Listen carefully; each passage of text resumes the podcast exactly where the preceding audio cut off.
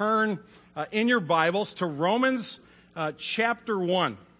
Uh, we're going to consider this morning uh, actually just one verse. I was going to do both these verses one, in one Sunday, but I got uh, I got into it and discovered that it was actually going to be uh, two sermons. So we're just going to look uh, at verse sixteen this morning.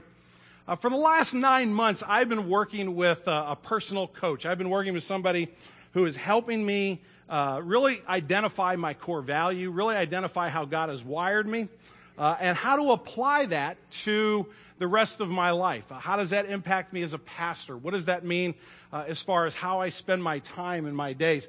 And so uh, he calls it a star statement because, you know, kind of like the that star in the sky shows you the direction in which to go. It really uh, it, it offers definition. Uh, so I'm going to share with you my star statement that I've developed over the last several months. This is mine. It says, I will glorify and enjoy God by creating new pathways of influence which engage the whole world with the gospel. Now, if you spend any time looking at that, and I don't suggest you write it down or pay a whole lot of attention to it, but if you wanted to know something significant about me, that would be uh, a place that would offer you a lot of clues. Uh, and I'm not going to pick that apart and, and talk about it this morning. But if you looked at that for any amount of time, you would be able to walk away with some very distinct understandings about how I'm hardwired, how God has has has made my mind work, what's important to me, uh, what are my priorities, uh, what do I see as, as my vision as an individual disciple of Jesus and as a leader uh, of at Green Tree Community Church, a leader of our staff and a fellow elders with the rest of our elders. You could get a lot of insight if you studied that statement. Well, as I said, for the next two weeks, we're going to look at Romans chapter one, uh, verses sixteen and seventeen, because I think another way to say it is, is this is a statement that, that is Paul's star statement. Uh, it will define and help us understand the choices that he makes, the priority he sets. It may be, this might be a good way to say it, it's the why behind the what. The deepest motives of Paul's heart are going to be revealed in these two verses. One commentator spoke of Romans one, sixteen and seventeen and said this, all of Romans rests on the foundation of these two verses. And I think that's an accurate statement. If you're going to understand Romans, if you're going to spend any significant time studying it and appreciating exactly the message, you need to understand verses sixteen and seventeen of chapter one. And I actually think it would be more accurate to say, not so much that this is Paul's star statement, but that this is God's. That in these two verses, God reveals to us his heart. God reveals to us his passion, his priorities for a broken and decaying world and the lost people therein. And so as we look at these two verses, my prayer has been this week, and, and even as recently as while the scripture verses were being read this morning, uh, my prayer is that we will see God's glory, his majesty, his grace. Because at the end of this, uh, these two verses, there's really a question that's put to us, that's put to you and to me. It's the application of this text. And the, and the application is going to be simply this. What do we believe? Romans chapter one, verses sixteen and seventeen. Hear the word of God. For I am not ashamed of the gospel, for it is the power of God for salvation to everyone who believes, to the Jew first, and also to the Greek. For in it, the righteousness of God is revealed from faith for faith. As it is written, the righteous shall live by faith. This is the reading of God's holy and perfect word. To him alone be glory. Let's pray for just a moment. Father God, as we come to uh, what is in many respects the, the hinge upon which the book of Romans swings open, we pray for your clarity and for your spirit and for your word this morning. We don't need to know my opinion about this text. Father, what we need is for this text to be alive and working in our hearts. Lord, we are individuals, some of whom claim to be disciples of Jesus, some of whom uh, have a passing interest, some of whom have uh, a critical uh, opinion. Father, some of us are here this morning because we couldn't wait to get out of bed and, and get here as quick as we could, and others of us barely were able to make it through the door and everything in between. But Lord Jesus, the one thing we have in common, each one of us, is that this word is directed to us individually and as a corporate group of people. And so we simply pray that it would do its work, that you would move me out of the way, that you would say what you want to say. Forgive me for my sin. Don't let me stand in the way.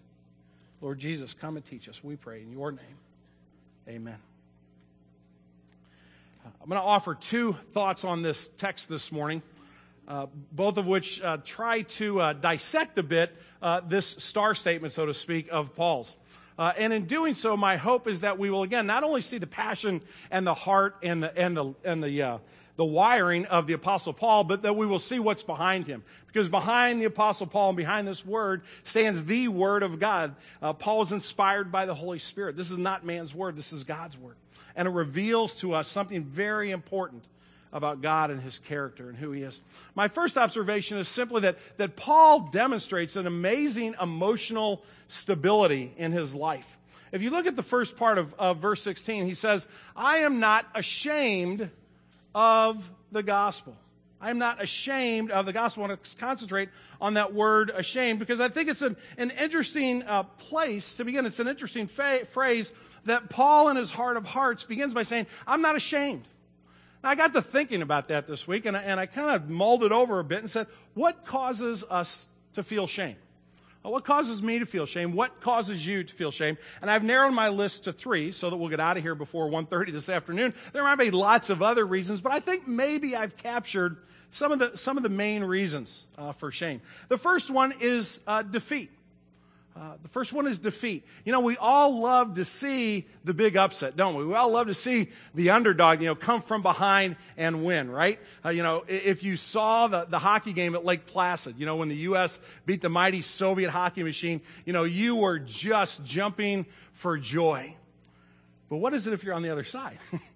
What is it if you were the guy that was supposed to win the game and now you feel the shame and the humiliation of loss? There's something about defeat that causes us shame.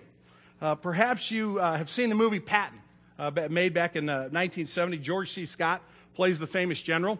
Uh, and if you've seen that movie, you know at the very beginning of the movie, Patton walks out on the stage, and uh, there's obviously a group of, of soldiers in front of him, and he addresses them.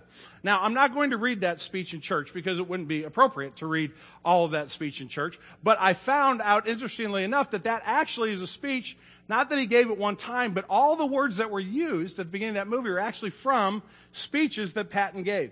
But I do want to read one paragraph that, that's okay to read. Patton says this, Americans traditionally love to fight. All real Americans love the sting of battle. When you were kids, you all admired the champion marble shooter, the fastest runner, the big league ball players, the toughest boxers. Americans love a winner and will not tolerate a loser. Americans play to win all the time. That's why Americans have never lost and will never lose a war, because the very thought of losing is hateful to Americans. Defeat brings about shame. If you hear the stories of some of the men who were involved in the death march in Bataan and survived that, they will talk about the shame that they felt in their surrender. She, defeat is one of the reasons we have shame. The second reason uh, is uh, because of mistakes, because we're caught in an error, because we've gotten something wrong, sometimes perhaps terribly wrong, perhaps a, a serious mistake. Uh, the small ones, you know, you can kind of say, well, I, I blew it, I messed up, and you move on. You may be embarrassed for a slight second, uh, but what about those moments where it's it's a big mistake? I had an experience several years ago, se- gosh, lo- gosh, maybe ten years ago. Person came into my uh, office, my study. We sat down and we began to talk. And this person revealed to me that they've been taken in by a scam. And they've been taken in by a scam not for a couple of bucks, but for basically all of their life savings. And the, the main emotion that that person felt was shame. She kept saying, how, how, how could I be duped? How could I be so foolish? Error is a reason for shame. The other one Uh, that I'll mention this morning is uh, the word I use is relationship, and it simply mean, means who are the folks you uh, you pick to be your friends. Uh, you know, there are times where you're around somebody and other folks see you with a certain person, like, well, I, I didn't know you would hang around them. Uh, you might not have had this experience yet as an adult, but you can probably remember back to when you were a teenager and you were thirteen or fourteen years old and your mom dropped you off at the mall for the very first time, and, and your friends were all kind of standing there on the corner and you had mom stop the car, you know, about two hundred yards back, because you were absolutely mortified to think that you would be seen with one of your parents. You know, pick, you know, pick that carefully. I don't want to be seen with you. My mother used to uh, threaten me with this. If you don't, be, this is like seventh grade. If you don't behave, I'll kiss you publicly in front of a lot of other people. Now, you got, most of you know my dad was a big guy. He was a cop. Didn't scare me half as much as my mother's threat of kissing me in front of my buddies that drove me to absolute swift and complete obedience. I did not want to be shamed. Defeat, error, relationship. My question is, does the Apostle Paul have reason to be ashamed based on this criterion? Uh, ha- has he made a good choice when he says, I'm not ashamed? Well, it depends on the second half of the phrase, because Paul goes on to explain, I'm not ashamed of the gospel. And that's the second part of, no, I'm sorry, stay with that, stay with that one. The last word on the first line, I'm not ashamed of the gospel. Now, this is the fourth time in sixteen verses that Paul has used that term. So it's a very important term to Paul. It's a very uh, critical term in his theology. In verses one, in verses nine, in verses fifteen, and now in verse sixteen, Paul talks about the gospel. Well, what is the gospel to Paul? Uh, what, what is it to that which he is referring? Well, technically, the word simply means good news. Uh, if you had an announcement, a birth announcement, for example, the, the baby's born, uh, and you call up everybody and you say, or you post it on Facebook, you know, so-and-so has arrived, right? That's the gospel. It's good news. Technically speaking, that's what the word means. But for Apostle Paul, the good news was very, very specific. And in actually asking what is the good news is the wrong question to ask in the context of Paul's theology. The correct question to ask to the Apostle Paul, who is the good news? I'm not going to put these verses for you on the screen, but I want you to listen to the first four verses of Romans. Paul, a servant of Christ Jesus, called to be an apostle, set apart for the gospel of God, which he promised beforehand through his prophets in the Holy Scriptures concerning his Son, who was descended from David according to the flesh, who was declared to be the Son of God in power, according to the Spirit of holiness, by his resurrection from the dead, Jesus Christ our Lord. The gospel was not a what to Paul. It was not a message. It was not an uh, an idea or a concept. It was a person. And the Apostle Paul rightly understood that Jesus was the manifestation of God's good news to the human race. And so Paul says, I'm not ashamed of the gospel. I'm not ashamed of Jesus. He feels no shame when considering Jesus. So the question I want to ask as a follow-up to that is, is that a good choice? Does Paul make, is it a sensible choice? Is it a, is it a good statement for Paul to say, I'm not ashamed of the gospel? Well, before we, you know, we're in church, so we got to think the answer is yes. But before we jump to that conclusion, let's think about it for a minute. And think about it in terms of defeat and error and relationship.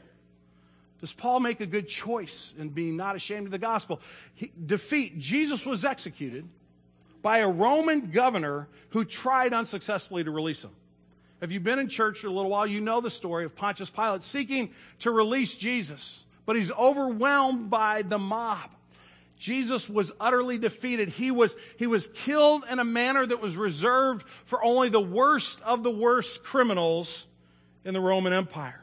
And the Romans were very wise at devising a way of public execution that would scare others off from committing the same crime. From a human perspective, taking Scripture out of the equation, taking the work of God out of the equation, Jesus was utterly and completely defeated at the cross. Second reason for shame is error.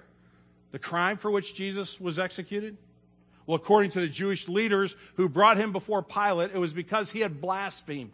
It was because he claimed to be God and no one could claim to be God. In other words, in our modern vernacular, uh, vernacular, he was a heretic. He was someone who was spouting nonsense.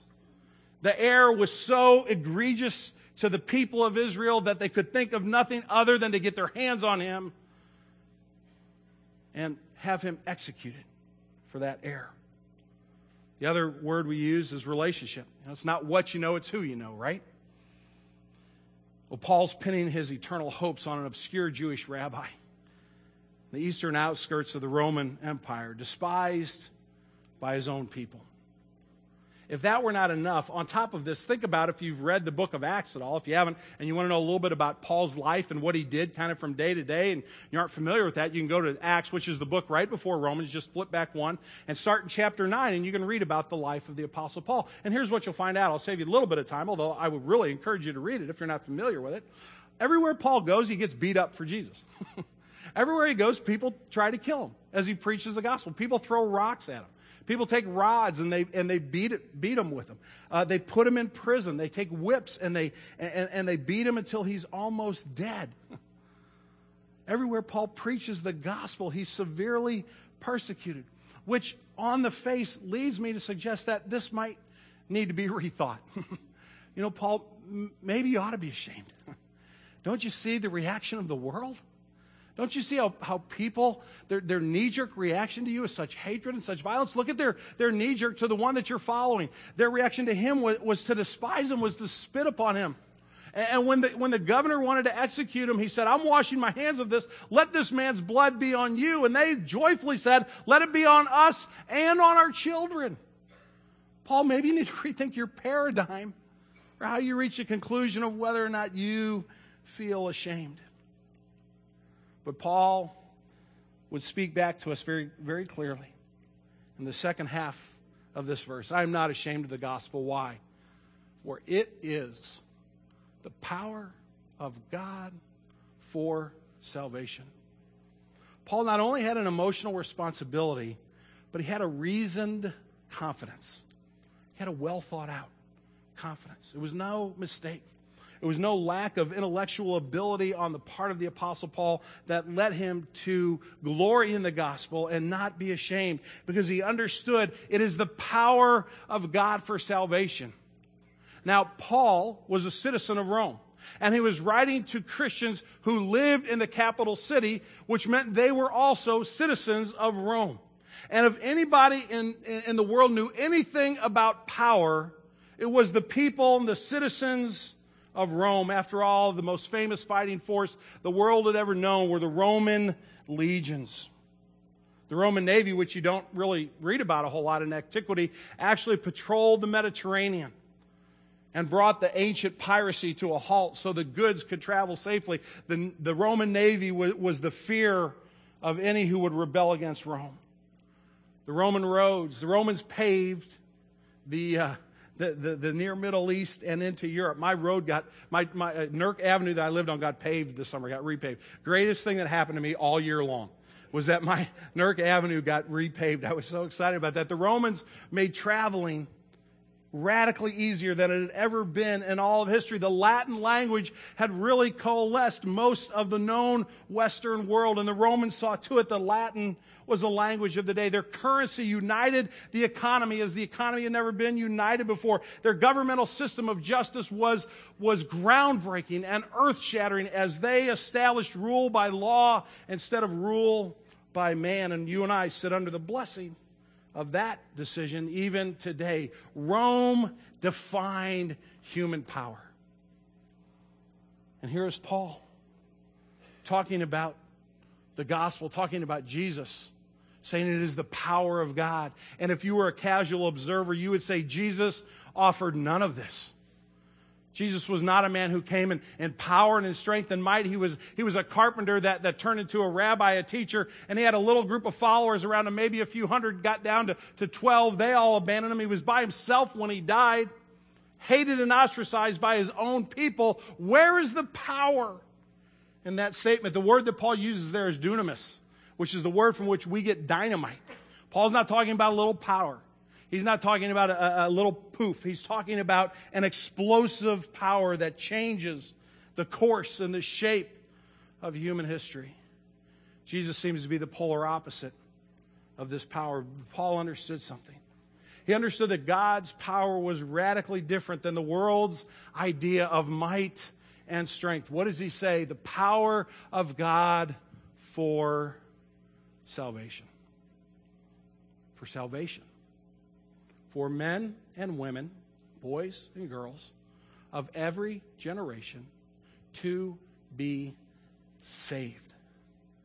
You need to understand that, friends. That is your biggest need, and that is my biggest need, because for all of man's dominance, you can start with Rome, you can start back back up before Rome and go all through history up to this present day. For all of our abilities, for all of our wisdom, for all of our collective resources and strides that mankind has taken from generation to generation, death still is the ultimate unbreakable power ruling this planet.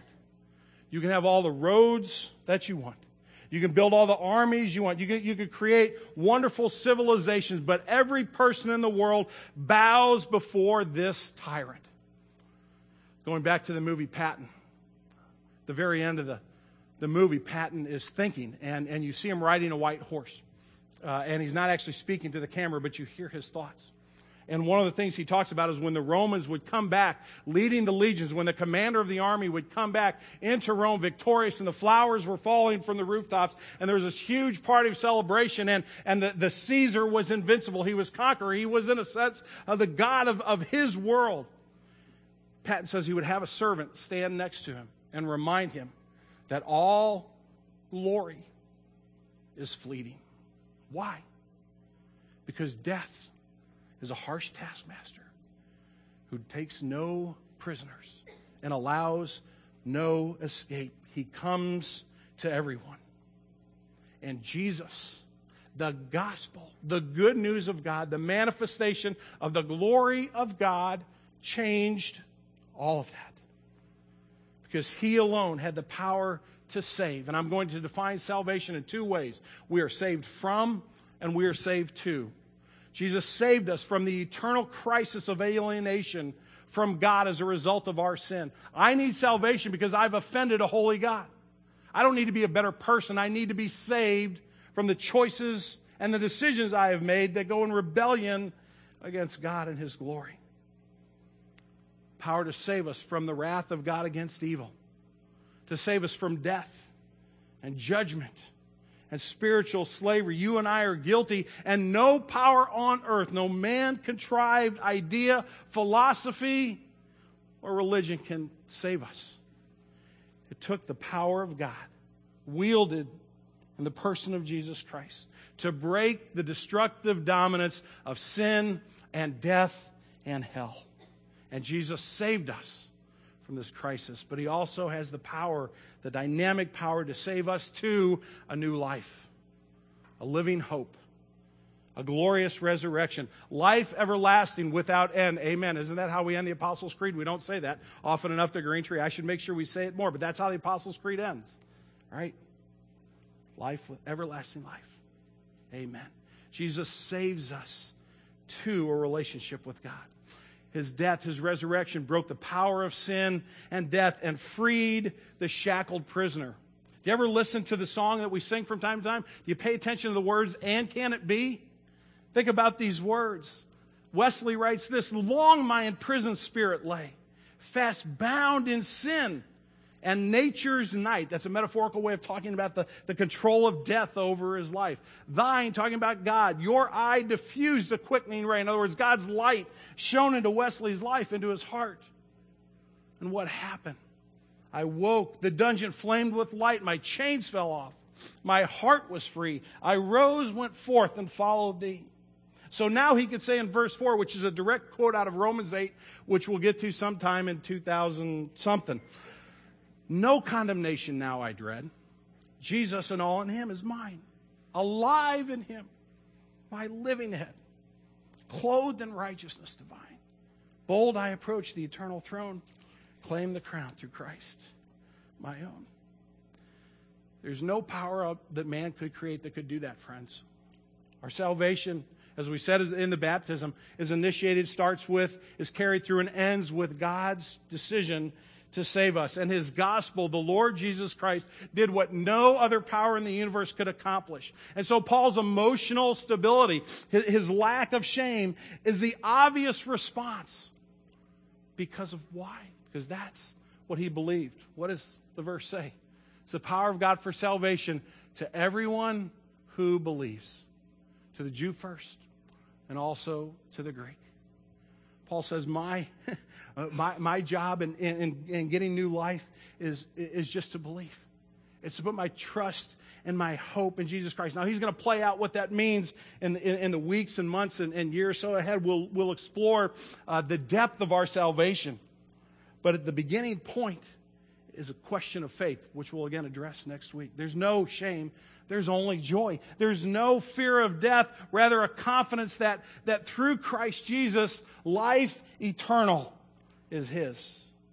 And so what looks like should be shameful in the eyes of the world is now the most glorious thing that Paul could ever imagine.